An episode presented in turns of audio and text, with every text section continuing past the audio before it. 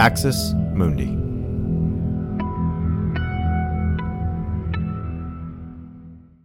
You're listening to an Irreverent podcast. Visit irreverent.fm for more content from our amazing lineup of creators.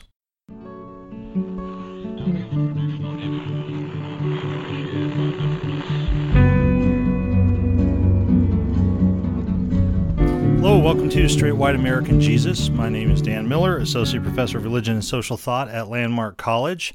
This is the series, the second in uh, what is a new series called It's in the Code. Basically, trying to map the terrain of, of contemporary American Christianity by decoding some of the kinds of, of slogans and phrases and terms and images that contemporary Christians use introduced the series uh, in the last episode. If you're joining me for the second episode and you've listened to that, welcome back. If this is your first episode, welcome. And if you'd like some orientation to what we're doing, take a listen to that first episode. Before getting started, I want to thank the Capps Center at UCSB, uh, who offers this podcast in partnership with us in collaboration, and we thank them for their support. As always, I want to thank everybody who supports us in any number of ways uh, through Patreon and other forms of support, and just everybody who listens and keeps us going. And for this series, I want to thank all of you who who really responded and uh, came uh, contacted me, Daniel Miller SWAJ at, at gmail.com Daniel Miller, SWAJ, at gmail.com with ideas and topics and themes for this series. So I want to thank all of you um, and dive in here.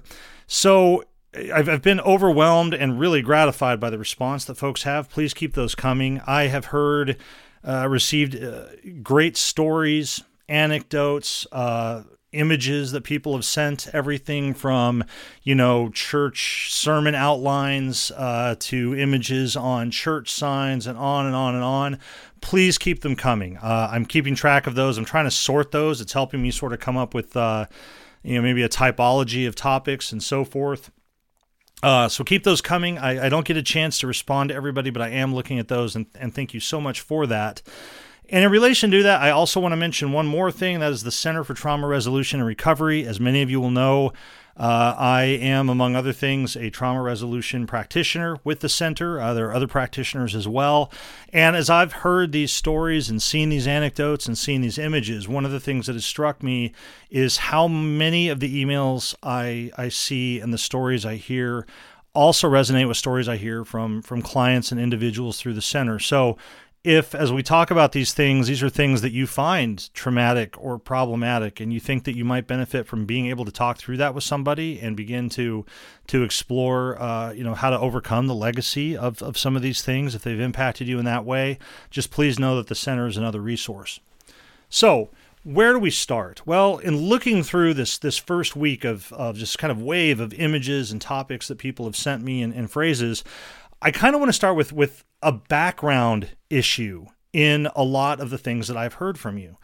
I have seen photos of the slogan on a sign at a quote unquote Bible church, you know, the sort of uh, fill in the blank name of town Bible church.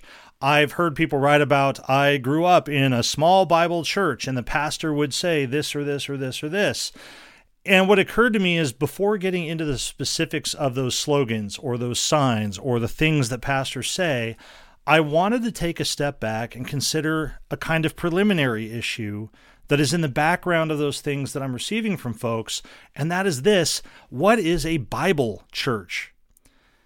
More specifically, what is the code that is carried and sort of transferred and communicated in a church with the word Bible in its name?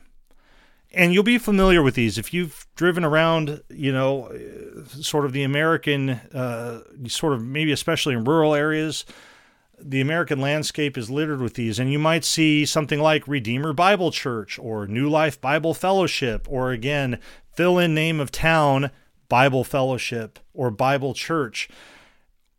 What what does that mean right it's clear from the feedback i'm getting a lot of you are familiar with this concept of a bible church Or maybe you go to a church's website and maybe Bible isn't in the name of the church, but you go to the website or you receive their literature in some way. Maybe it's one of those things stuck under, you know, a windshield wiper in your car or left hanging on a doorknob at your house or handed out at the county fair or whatever it is. But maybe you go and you, you check out a church's website or you look at their literature and they describe themselves as quote unquote Bible believing or as preaching the Bible or as a Bible church, even if that's not in their name. What does this tell us? What does that appeal to the language of the Bible tell us, and what can we decode in that language? And that that's what I want to start with. And there are some some pretty obvious points to start with, right? It implies that belief in the Bible, um, or, or that there is the belief that the Bible is an authoritative source of divine revelation. It's not just a book. It's not a set of opinions, it is a revelation of God and God's will.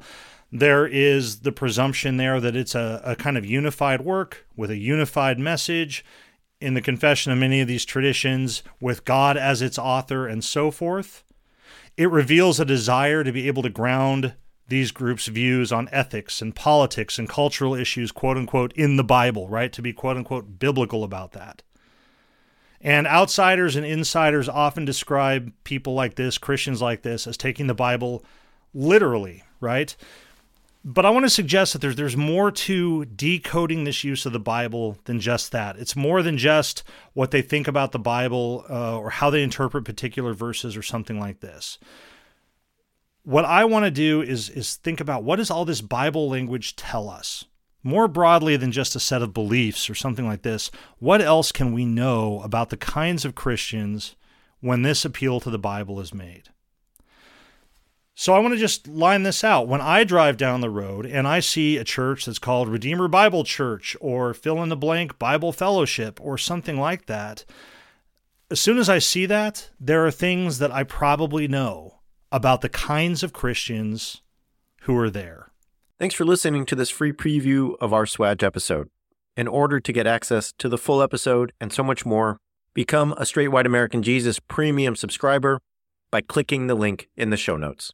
It'll take you like two clicks, I promise. In addition to getting access to this episode, you'll have access to the entire SWAJ archive, over 550 episodes. You'll also get an extra episode every month, ad free listening, Discord access, and so much more. All that for less than six bucks a month, and it helps us keep our flag up and continue to safeguard democracy from religious nationalism, extremism, and rising authoritarianism. Check it out. It's not hard, I promise.